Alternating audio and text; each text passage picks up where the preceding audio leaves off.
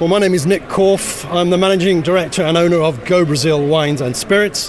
We're based in, near Ipswich in Suffolk, and absolutely delighted to be back here at the N E C for the B B C Good Food Show. Nicholas, um, good to see you uh, here again. Um, lots of people coming into the show now, many looking for things to buy, to eat at Christmas, and of course to drink at Christmas. Many, though, will probably wander the supermarket shelves and pick up the same old thing. Your plan here is to introduce them to Brazilian wines, isn't it? Why Brazilian wines? What's so special about them? Well, very good question. I think we, we are different. You're absolutely right, and, and certainly you won't find Brazilian wine in the supermarkets. Uh, we're a, a niche independent importer, the only company, in fact, in the U K that specialises in Brazilian wine. I think what I would highlight for people who visit the show is both our sparkling wine. Some of it is champagne method, so it's a lovely alternative to, to real champagne. Um, dare I say it, it's actually better priced, mainly as well, uh, very high quality. And, and then I would um, perhaps mention the reds as well. And again, we have some of the typical grape varieties, uh, like Merlot, like Malbec, Cab Sauve as well, but we have a couple of other really fine wines which are, uh, I can mention, which are a little bit uh, more unusual. Okay. Even a modest wine drinker, if you ask them to name countries that produce wine, would think of a lot of European wines, of, of Australian, South African, but not Brazil. I think, is that because they've been keeping it a secret? Well, but partly yes, I suppose. It is, of course, a huge country. They've got a very large domestic market of well over two hundred million people. So a lot of the production, which is small, remains in Brazil, and particularly during the pandemic they uh, they've had problems importing both from other South American countries and indeed from from Europe. Mm. So uh, the the amount actually leaving Brazil in recent years, in the last couple of years, has been fairly small. Um, but uh, certainly the the more um, specialist players, the exporters there, uh, are very much on the scene, and, and these are the guys we work with. Yeah.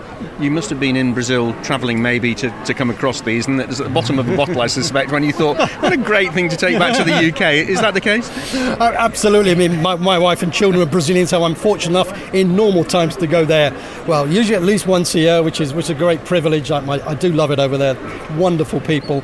Um, and, and, you know, we're on, on almost family terms with the uh, with the producers, with, with the suppliers. Yeah. And that, that really um, makes, makes life, um, yeah, really good, really good. How do the Brazilian wines stand up against some of the more European and some of the New World wines in terms of the reds, where people want sort of a mix of fruit and that, that bit on the back of your teeth, the tannin, don't they? Or maybe how, yeah. how dry a Sauvignon Blanc is, for example. How well do they stand up? It's, it's an interesting one. The way I describe Brazilian wine in general is they have a foot in the New World and a foot in the Old World.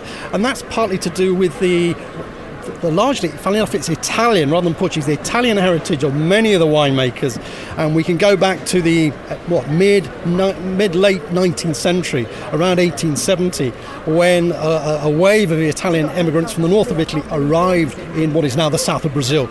And so to this day we have sixth generation families, and, and they still, if you like, hark back to, to the homeland, if I can put it like that. Mm. And, and so the wines do in some cases have a distinctive European Um, style about them. Right. Do they have any particular grapes in Brazil, where names of which people wouldn't recognise over here? Short answer, no, they don't. um, perhaps that, that is a surprise. Um, no indigenous grapes at all. However, yes, we do uh, uh, present quite a few grapes which are a little bit different. I mean, on the stand today, uh, Steve, you can see we have a white grape uh, which is Torrontes, which is perhaps best known as being native of, of neighbouring Argentina, for example.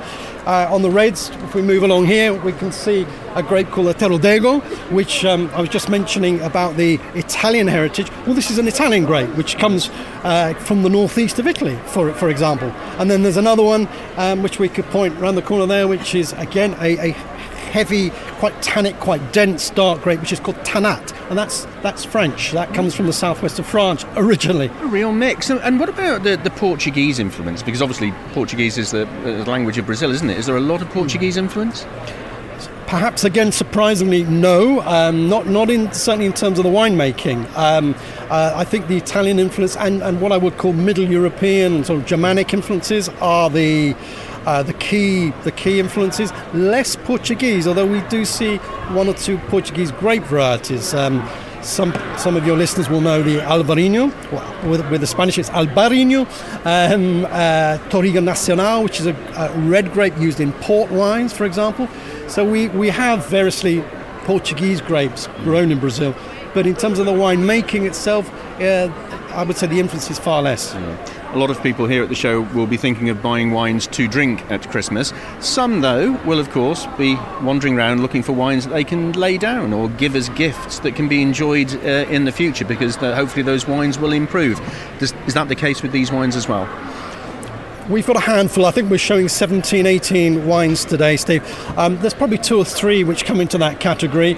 Um, again, we're not standing right next to them at the moment, but um, yeah, we've got a, a beautiful five-grape blend, um, I'm just pointing over there, called Traços, which means traces in Portuguese. Um, that's twenty fifteen vintage, um, and uh, I mean, okay, it's nearly seven years old already. That will last another f- easily five years. The Tannat grape I've just mentioned, again, we have a twenty, uh, I think it's fifteen vintage. Again, yeah. That will last another ten years comfortably. So, yeah, short answer, yes, there, there's a handful there which would make very good presents for, for laying down, yes. And, and could be a short-term investment as well, I guess. Um, there isn't a, a, a ready market, uh, as far as I'm aware, for, for investment uh, yet for Brazilian wines. Um, we do have, having said that, we've got one wine over there which is beautifully boxed. It, it's a, a magnum of Brazilian sparkling wine made by a chap who used to run Moët and Chandon's Brazilian operations, a, a chap called Geise, um, owned by Mario Geise. Um, that is a twenty ten vintage, only three hundred bottles made. So in that case, yes, absolutely, that is a collector's piece. Fantastic. So um, just finally, uh, Nick, what's on the horizon? What what are you looking at for, for not just this year but for next year? Are there secrets still to come out of Brazil? I'm always on the lookout for, for new wines, new grape varieties. Not just for the sake of that, they have to stand up to what is a very, very competitive U K market. So uh, they have to meet that specification. But I, I've mentioned Albariño. We've got a new Albariño coming in uh, in January. Uh, uh, we have an Arinto, which is a Portuguese grape.